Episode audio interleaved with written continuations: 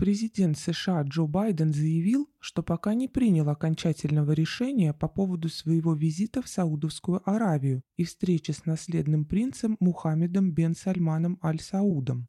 При этом он упомянул о более общей встрече в королевстве, посвященной вопросам безопасности, с участием Бахрейна, Кувейта, Омана, Катара и Объединенных Арабских Эмиратов.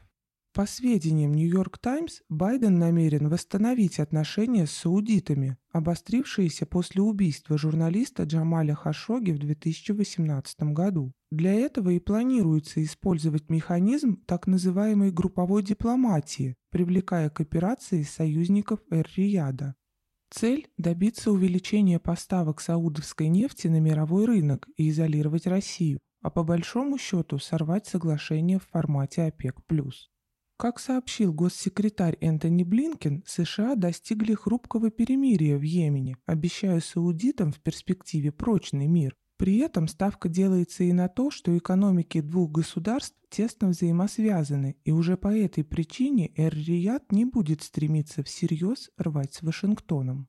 Но говорить о каком-либо серьезном потеплении в отношениях двух стран пока не приходится. Саудовская Аравия, как и другие арабские страны, придерживается нейтралитета в украинском кризисе и не присоединяется к антироссийским санкциям. Практика показывает, что она приобретает немалые дивиденды, лавируя между Россией и Западом. При этом Саудовская Аравия не демонстрирует намерений что-либо менять в формате ОПЕК+, что было определено на недавней встрече России с Советом сотрудничества государств Персидского залива, которая прошла с участием главы МИД Российской Федерации Сергея Лаврова. Правда, есть прогноз, согласно которому Эр-Рияд просто перенесет на лето запланированное на сентябрь увеличение добычи нефти в рамках ОПЕК+. Это якобы обосновывается тем, что королевство боится потерять контроль над котировками, которые могут взлететь в том числе из-за эмбарго ЕС. Но так или иначе, саудиты, даже несколько сближаясь с США, не планируют отворачиваться от России.